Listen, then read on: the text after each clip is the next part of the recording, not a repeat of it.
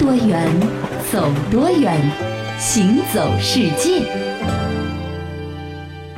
行走世界，大家好，我是一轮。各位好，我是雅云。第八十九届奥斯卡金像奖呢是已经落幕了，是最让人哭笑不得的，应该就是最佳影片的这个乌龙事件了。是啊，原本被宣布获奖的《爱乐之城》，下一秒突然被告知颁错了，啊实际上获奖的是《月光男孩 》啊。所谓人生如戏，大概呢，我觉得这样也挺好的诠释。看过这么多戏场的演员们，可能也是第一次看这种场面哈。对的，因为你永远不知道会在什么时候就坐上这个过山车啊，体会一下。嗯，那对于咱们来说呢，奥斯卡除了看电影、看明星、看乌龙之外啊，其实我觉得最重要的还是能够借由一些精美的电影画面啊，去用另一种视角了解不同的目的地的画面。没错，那么首先咱们就是从这个《拉拉链》的《爱乐之城》开始吧。电影《爱乐之城》呢，无疑是这届奥斯卡最热门的一部影片。它的十四项提名和当年的《泰坦尼克号》还有《彗星美人》并列成为历史上获提名最多的影片。而且呢，最终还是斩获了包括最佳导演、最佳女主角、最佳摄影、最佳艺术指导、最佳原创配音、最佳原创歌曲这六项大奖。嗯，那么说到电影《爱乐之城》的英文名啊，就值得稍微来说一说。哎，它的英文名叫《La La Land》。对啊，呃，很多人不太理解为什么要。起这样的一个古怪的名字呢？嗯，其实大概包括两方面的原因。第一个原因就是这个拉拉链的呢，其实是洛杉矶的别称。嗯，那因为电影呢是目前为数不多的全程都在洛杉矶拍摄的，因此呢取名拉拉链呢就很贴切。嗯，第二方面的原因呢是拉拉链呢在英语俚语里面的含义呢，还包括表示梦幻之地，指那种不着调的脱离现实的地方，或者呢是一种精神恍惚、白日做梦的状态。那由于影片很大程度上讲的呢是关于。幻想、梦想和现实，所有各物的地方呢，都可以当做是主人公对发生事情的主观感受和想象。所以说，起拉拉链这个名字呢，也在情理之中。可以说啊，整部影片是把洛杉矶的浪漫和激情展现的淋漓尽致，更是处处展现了洛杉矶的当地特色。行走小百科，洛杉矶毗邻太平洋东侧圣佩德罗湾和圣塔莫尼卡湾沿岸。背靠苍茫的圣加布里埃尔山，是美国西海岸边一座风景秀丽、璀璨夺目的海滨城市。因为洛杉矶的博物馆、剧院和画廊是全美国最多的，因此游览洛杉矶的最佳方式就是去探索当地的文化景点。老各位，我讲得好，去洛杉矶旅游不用担心玩什么，只需要考虑从哪里开始玩。每年数千万的游客，使它成为了美国国家地理推荐的一生必去的五十个地方之一。那么在《爱乐之城》当中啊，男女主角在一次好莱坞山的派对之后呢，在格里菲斯公园发现了日落时刻的洛杉矶壮丽景色，嗯，并且呢有一段歌舞表演。而现实生活中啊，这个占地有一千七百多公顷的格里菲斯公园本身呢，其实就非常的有名，是啊，它是全美最大的城市公园之一，是纽约中央公园的五倍，嗯，这里呢包含了洛杉矶动物园、洛杉矶植物园、美国西部博物馆、希腊剧院，还有众多的高尔夫球场、登山道、骑行道等等。白天的公园呢，是常有当地人带着全家来野餐，而一到晚上啊，它就变成了浪漫约会的好地方。嗯，当然呢，格里菲斯公园的最大的亮点呢，还要数它位于公园山顶的格里菲斯天文台。这座位于山顶上的天文台呢，是这个洛杉矶的标志性建筑物，同时也是洛杉矶最具盛名的景点之一。除了爱乐之城之外啊，这里还是无音的反叛、蓝衣魔鬼、霹雳娇娃全速进攻、变形金刚、终结者，还有匪帮传奇等等许多电影的取景地呢。嗯，电影中啊，男女主人公在格里菲斯天文台呢，有一段令人难以忘怀的舞蹈桥段啊。跳着跳着呢，两个人还把天文台跳成了银河繁星哦。那站在格里菲斯天文台山顶呢，可以清楚的看见好莱坞山上九个白色的英文字母，就是这个 Hollywood。嗯，可以俯瞰洛杉矶的繁华景象。甚至啊，还能远眺太平洋。那当日落的光芒照在天文台的建筑上啊，一切就散发出迷人的光辉了。入夜之后，在天文台上观赏繁华璀璨的都市夜景啊，这洛杉矶的万家灯火呢，就像是银河星系一样，尽收眼底，使人陶醉。所以从这个意义上来说呢，电影和现实又是高度关联的。嗯，那除了这个美景之外呢，建成于一九三三年的这座格里菲斯天文台呢，也是世界上最著名的天文台之一。天文台。呢是免费开放的，展厅内呢有很多天文物理的知识，还有图片。天文台的顶上呢还有一座加州最大的十二寸巨型天文望远镜，供民众和游客免费探索群星的奥秘。那很多人呢都在想象，如果这爱乐之城发生在纽约会怎么样？那么接下来咱们就为大家演绎一下。当米娅在地铁站遇到了弹琴卖艺的 Seb，想上前搭讪。我刚刚听到你的弹奏，我感觉……我想说，我感觉你的演奏……呃嘿，能给我几个零钱吗，好心的姑娘？对不起，我其实是想说……呃，不好意思打扰两位，我是一个出来独立创业的天才，能麻烦你加一下我的公众微信，为我点个赞吗？嘿。我们可以一起喝杯咖啡，怎么样？好呀。你住哪里？皇后区。啊，皇后区太远了，我住曼哈顿上东区。诶，就二十分钟的地铁车程而已呀。不行的，还是算了吧。我不喜欢住在下只脚的男孩。这就是爱乐之城永远不会发生在纽约的原因，因为纽约人都太忙太现实了。City of stars. Are you shining just for me? City of star there's so much that I can't see.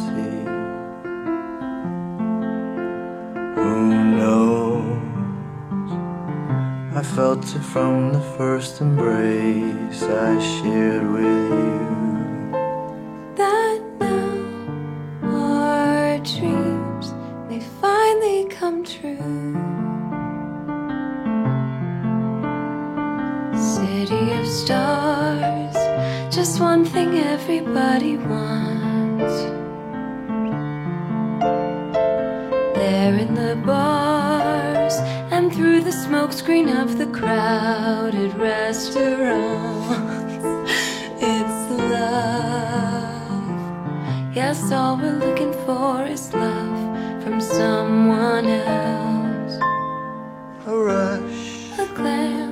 Glance, a dance, a look in somebody's eyes to light up the skies, to open the world and send it reeling.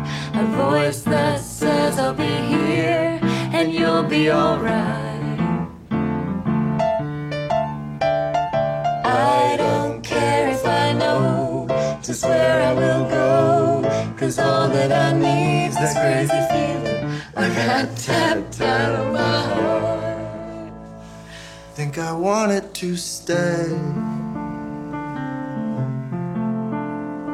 City of stars, are you shining just for me? City of stars, you never shine so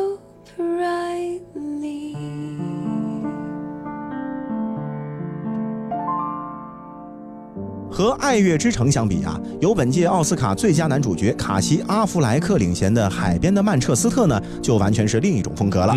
电影一开始啊，由风平浪静的海面引入，娓娓道来生活和现实的纠葛。细碎和精妙的叙事闪回，嗯，没有惊天地泣鬼神的情节，一切都是平淡的，像昨天发生了一件普通事儿一样。是的，那提到曼彻斯特呢，大家可能很快的就会想到在大西洋对岸那座著名的英国城市，又或者的也可能是美国新罕布什尔州的工业重镇曼彻斯特。可事实上，电影里的曼彻斯特呢，是位于美国的马萨诸塞州，距离波士顿四十五分钟车程的一个海边小镇，Manchester by the Sea。就是这个小镇的全称，翻译过来呢就是海边的曼彻斯特。这个呢是一个总人口只有五六千的海边小镇，幽静而美丽。那相较于海边的曼彻斯特的默默无闻呢，距离它五十分钟车程的大城市波士顿，基本上可以用人尽皆知来形容它。世界真奇妙。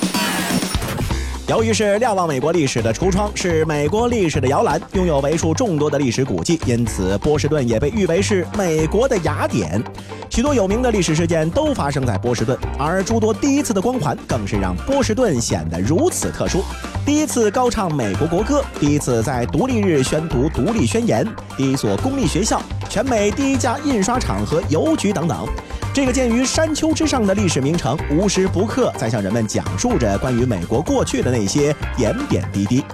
同时，坐落于波士顿的哈佛大学、麻省理工学院、波士顿大学等美国知名高校，以及这里举世闻名的交响乐团、艺术博物馆、美术馆等，也让波士顿赢得了文化之都的美誉。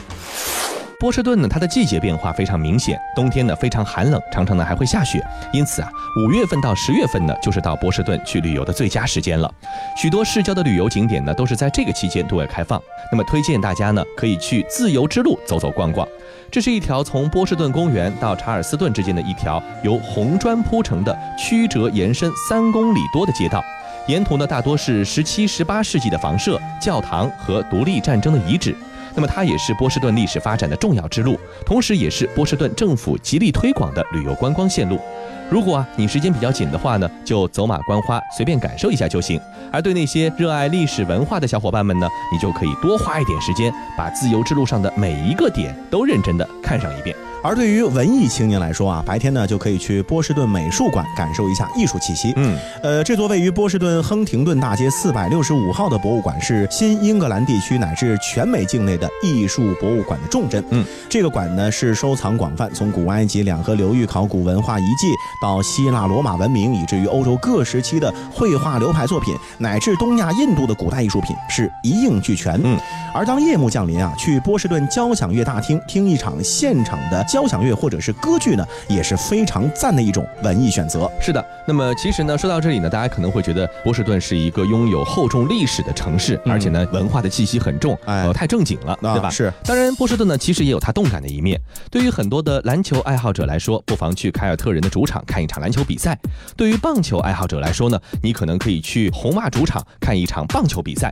如果你是一个吃货，那就去波士顿的海湾，著名的波士顿龙虾一定能够让你的味蕾得到。前所未有的满足，运气好的话呢，你还可以选择跟随港口内的船舶去海上转一转。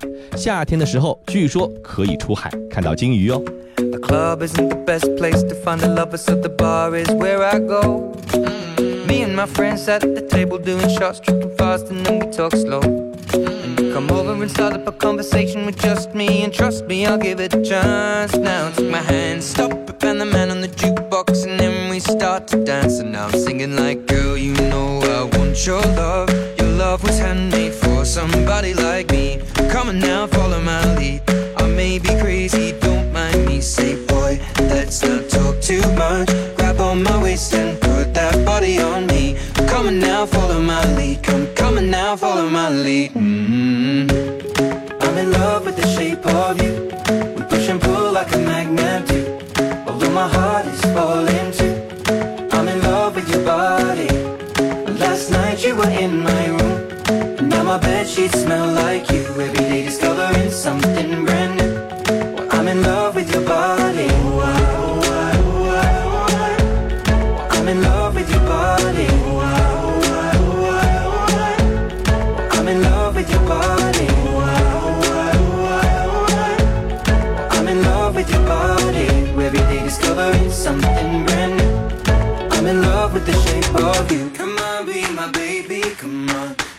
on, be my baby, come on.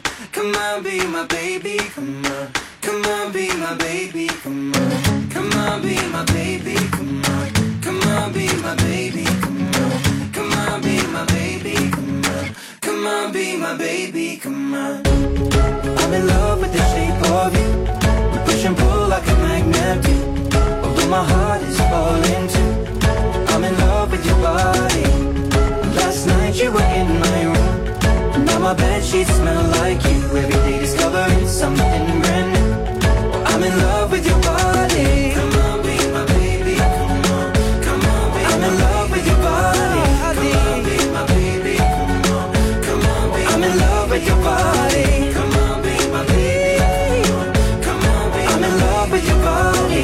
Every day discovering something brand new. I'm in love with the shape of you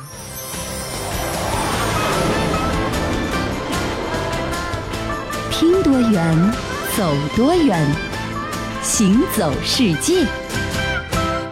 欢迎继续回到《行走世界》，大家好，我是一轮，各位好，我是贾云。这个旅行啊，其实我觉得为的呢是和全世界有一个交流。嗯，那么在不旅行的时候呢，邀上三五好友在自家客厅小聚啊，同样。我觉得也能够为你打开另一扇了解世界的窗户。对，那么我们纵观历史啊，有一些装扮风雅的客厅，它不仅仅是客厅，同时呢，还曾经是中世纪的欧洲文化人重要的一个社交场合。嗯，而这些社交场合的中心啊，嘿，不是男人，而是一些很有魅力的女性。嗯，呃，我们先来从西方的客厅来看一看啊，曾经啊，流行于欧洲上流社会，讨论有关文学、爱情、艺术等话题的高雅社交场所。有一个专用名词，其实现在也在用，可能意义不太一样了，叫做沙龙。哎，呃，一般呢都是围绕着一个女主人展开的，用谈话的方式交流看法和观点。沙龙这个词呢是最早源于意大利语的，原来呢指的是法国上层人物住宅中的豪华会客厅，后来就延伸为上流社会中的社交中心。从十五世纪开始呢，沙龙就是西欧上层社会的社交和文化生活的重要中心。它的影响力呢是遍及法国、意大利等西欧的主要国家，一直绵延了几个世纪。其中啊，影响力最为深远的呢，可能就是法国的沙龙了。从十七世纪开始啊，沙龙是席卷了整个法国贵族生活。嗯，巴黎的名媛贵妇呢是纷纷把自己的客厅冠以艺术之名，打造了一个个著名的社交场所，引得是政界名流、小说、戏剧家、诗人、音乐家和哲学家是济济一堂，高谈阔论。那个时候呢，流行这样的一句话。洛可可时代的每一位年轻贵妇人都渴望拥有一个沙龙。嗯，当时呢，可能是一个非常时尚、非常潮流的一种做法了。那沙龙呢，也由此演变为了一种新型的文化现象。贵族们呢，需要有文艺性的消遣，需要有文人的才华做一些点缀。而文人呢，也需要有这一种方式呢，来进行对上流社会的接触和了解。因此，沙龙呢，不仅是当时法国社会中最为显赫的一些名士、书员聚会谈天的场所，也是和当时最丰富优秀的精神生活呢交织在了一起。嗯，那说到法国的这个沙龙呢，必须要来提一个人物，这是一六零七年著名的沙龙女主人朗布伊埃侯爵夫人啊，开创了史上第一个正式的文学沙龙。哦。由于朗布伊埃侯爵夫人的个人修养和优秀的品质呢，就使得她的这个沙龙是非常有号召力。嗯，集中了当时法国的众多名流学者，也成为了当时整个巴黎，甚至是整个法国最有名的沙龙。嗯，这也是法国第一个真正意义上的沙龙啊，并且迅速成为了其他沙龙主持人竞相效仿的一个对象。是的，变成了一个标板了啊。嗯，十八世纪的时候呢，法国沙龙呢进入了鼎盛时期，成为了法国社会最重要的社交方式。沙龙的讨论内容呢也开始多元化，它不再仅仅是文人墨客抒发文字情怀的场所了，它还是社会时事的一个讨论阵地。有识之士呢能够在这个地方找到自由的空气。众多的启蒙思想家们作为沙龙里的常客，经常是各抒己见，针砭时弊。比如说，文学巨匠巴尔扎克呢，在沙龙里呢就开创了书信体的评论模式。伏尔泰的喜剧和哲理小说呢，也是在沙龙里呢广为传颂。沙龙呢就迅速的成为了百科全书派的一个聚集地了。那与此同时呢，女性在沙龙中也起着越来越重要的作用。嗯，她的身份和地位呢也不再受到限制，不再是只是一个女主人的形象了。不同于十七世纪举办沙龙的女主人都是贵族，十八世纪开始出现了大量平民出身的女主人。嗯，比如乔夫兰夫人。她总是能够召集到最出色的文人雅士，启蒙哲人狄德罗和达朗贝都是他沙龙里的常客。嗯，而整个十八世纪法国最门庭若市的沙龙呢，要数蓬巴杜夫人创始的艺术沙龙。由于蓬巴杜夫人是法王路易十五的情人，她呢集美貌智慧于一身。气场迷倒一片，自然能够吸引最多的人前来。是的，刚才说到的是西方的沙龙啊，西方人喜欢在沙龙里做的事情，其实，在东方呢也有类似的形式。在二十世纪的三十年代，北京有名的文化沙龙，当时称为“太太的客厅”。这个主人是谁呢？就是大名鼎鼎的林徽因女士。嗯，和梁思成结婚以后呢，林徽因搬到了北总部胡同的四合院。由于夫妇两人所具有的独特的人格和学识魅力，加上他们的显赫的家世和国际色彩浓厚的教育背景，回到北京一开始的时候呢，很快呢就聚集起了一批当时中国知识界的一个精英分子啊。是的，他们呢通常都是在星期六的下午去到梁家进行聚会的。嗯，聚会的宾客呢包括了像诗人徐志摩、哲学家金岳霖。国际政治问题专家钱端升、物理学家周培源、文化领袖胡适、美学家朱光潜、作家沈从文等等，全部都是常客。久而久之啊，这林徽因的家庭沙龙在学界也开始声名鹊起了。是的，这个研究中国社会文化的美国专家费正清夫妇呢，也是太太的客厅的常客。一九三二年，费正清和费慰梅在北京举行了婚礼，并且呢定居了北京。某一次呢，他们骑自行车游北京城的时候呢，在北总部胡同附近的小巷里偶遇了正在散步的林徽因夫妇，真是一见如故啊，并且惊讶地发现他们的居所离得很近。那费正清夫妇呢，也成了沙龙的常客，并且呢，也在沙龙里结识了金岳霖、沈从文等等文化名流，就等于是一个拓宽交际圈的方式。对了。那当然了，除了有名的太太客厅呢，其实，在太太客厅之前，还有一个沙龙特别的有意思。那是在上世纪二十年代，比林徽因太太客厅早了近十年的时候，有一个被叫做“大小姐家的大书房”的沙龙，嗯，也是汇集了当时京华名流。她的女主人呢，叫做林淑华。嗯，这林淑华呢，是出身于一个旧文人家庭，她是大小姐。嗯，鲁迅啊，曾经用高门巨族的精魂来形容她。嗯，啊，就可见有深厚的底蕴，待遇也不错啊。鲁迅都能这么说，她是林淑华的父亲林福鹏啊，和康有为呢是同榜中的进士。哦，啊，林福鹏就喜欢和文人墨客结交。嗯，当时啊，陈恒恪还有辜鸿铭、齐白石等等都在这里呢组织过画会，嗯，就是大家一起比画，是的，斗画。泰戈尔呢，曾经在檀香木片上画了莲叶，嗯，而在文学界崭露头角的徐志摩呢，也曾经是林府的座上宾，不时呢会带一些朋友前来，嗯，林家呢也因此逐渐成为了文人雅士聚会的一个沙龙。没错，那抗战期间啊，林淑华的夫妇呢辗转重庆、成都等地，最后呢，在一九四七年的时候呢，去伦敦定居了，从此呢，远离了那个记忆中熟悉的史家胡同。在英国期间，他们和英国文化界的人士呢，也建立了极为深厚的友谊。史家胡同二十四号的中国第一条胡同博物馆的最终建立呢，其实也得益于中英两国文化界的一个合作。嗯，当然了，因为林淑华大小姐的大书房呢是属于家庭式的一种沙龙，嗯，熟人之间的茶会，范围呢相对来说比较小，对，所以不管是在规模上还是形式上以及知名度、影响力呢，都没有办法和后来的林徽因的沙龙相比。但是呢，它能够反映的是中国那个时期咱们普遍的一个精神状态和精神面貌是什么样的。嗯。那当然了，到现在呢，我觉得人和人之间的沟通交流方式呢就非常多了啊。除了沙龙之外呢，咱们还有各种各样的社交的场合。是。不过说到这个社交，我觉得有一点大家需要注意，就是男生和女生啊还是不一样的。哎，有时候啊，咱们需要去了解一些异性特殊的心理特征，能够帮助你啊更好的社交。不然。一旦说错话被沙龙踢出来，就有点傻了啊。是啊，生活在这个世界里呢，有的时候啊，最好的保护色呢就是自黑，就是把自己说的差一点啊，对对吧？是。那么，但是郑重的要提醒各位男同胞啊，就算姑娘们把自己黑到渣，你也不能瞎接话，因为绝大多数妹子她自黑呢，其实都是想听到对方否定的回答。怎么可能是这样啊？你不是这样的，太谦虚了，是对不对？尤其是你的另一半，他抛出的任何自黑式的问题呢，你都要立刻马上第一时间坚定的回答出他们想要的那个正确答案。到底是什么呢？你自己心里清楚。嗯，亲爱的，快来看看，我是不是又胖了？怎么会呢？哪里胖了？我怎么瞧不出来？那那那，就是我的肉脸呀，好像有点快扑出来的趋势。嗨，这哪是胖呀？哎，这是你的脸部充满了胶原蛋白的表现，说明你还很年轻。而且脸要有肉才好看，这面无四两肉那种，难看死了。真的吗？可是我总觉得自己还不够完美。谁说的？你在我眼里就是最完美的。其实啊，说了半天，大家就发现了，这个呢，就是女生的一种本能，叫做口是心非。其实他们在说那些话的时候呢，是想通过否定的回答来加强自己的自信，嗯，顺便呢，通过你的答案来测试你对他的看法是什么样的。所以这个时候否定他的观点是最好的答案，千万别跟着他的话说。是。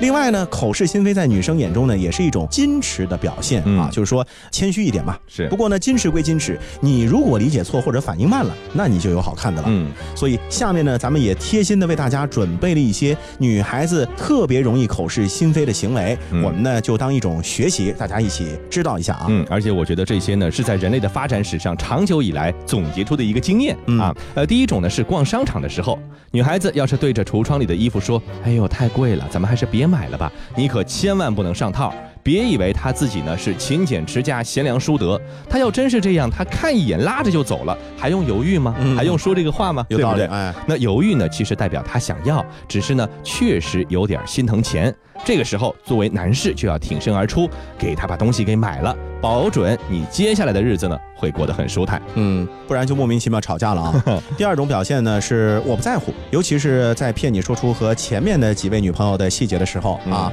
不在乎啊，怎么可能真的不在乎呢？是不是啊？要知道每一个女人呢都是有一定的嫉妒心的，所以聪明的男人呢一定要懂得，他说不在乎的话题，你也别真不在乎的就说出去了。嗯，实在躲不过的话呢，你可以用别的方法，比如。壁咚一下来解决，嗯，千万别他说不在乎，好，你觉得他真不在乎，完了你长篇大论之后发现他真的在乎，你就尴尬了，那这个事情就很难转还了啊。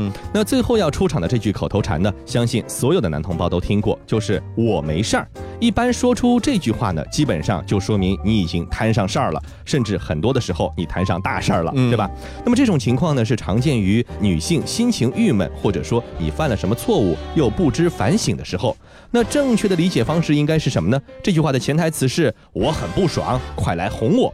要是处理不好，就很有可能有一场疾风骤雨等在那里。毕竟这肚子里的火啊，总要找一个地方撒出去才行。所以这个时候呢，男性最好使出看家本领去哄哄女性。要是实在没辙了，可以参考我不在乎的处理方式。对，说了这么多呢，就是希望大家在平时的社交聚会场所当中呢，能够更加的使其他的人感到舒心，感到愉悦，这才是我们一个社交最终想要达到的理想效果嘛。嗯，好，以上就是本期行走世界的全部内容，感谢各位的收听和关注，我们下期再见。我赶回来，你却刚好离开我们的。恋爱。爱不来，同一无言，却不言，好久不见，便跳上又无言留言，没有天时与地利，只有生活的压力。就算再多